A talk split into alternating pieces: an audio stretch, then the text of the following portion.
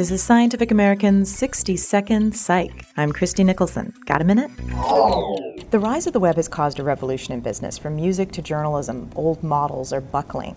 And the upheaval is driven by the transformation of tangible goods into digital information in combination with a fortuitous quirk of human nature. That's according to Clay Shirky, a new media scholar from New York University who spoke yesterday at the South by Southwest conference in Austin, Texas. Shirky referenced Michael Tomasello of the Max Planck Institute, who says that humans share three kinds of commodities goods, services, and information. Now consider this imagine that you are walking down the street and you see an elderly woman and she asks you for money. How, how would you feel? Now imagine she asks you to help her cross the street. That's a very different kind of feeling. Now imagine that she asks just for directions. A different feeling again. It is this last case, the sharing of information, that humans do freely and actually want to do, according to Shirky. Speaking about the demise of the music industry, he reminded us that we held on to our compact discs, goods we could touch.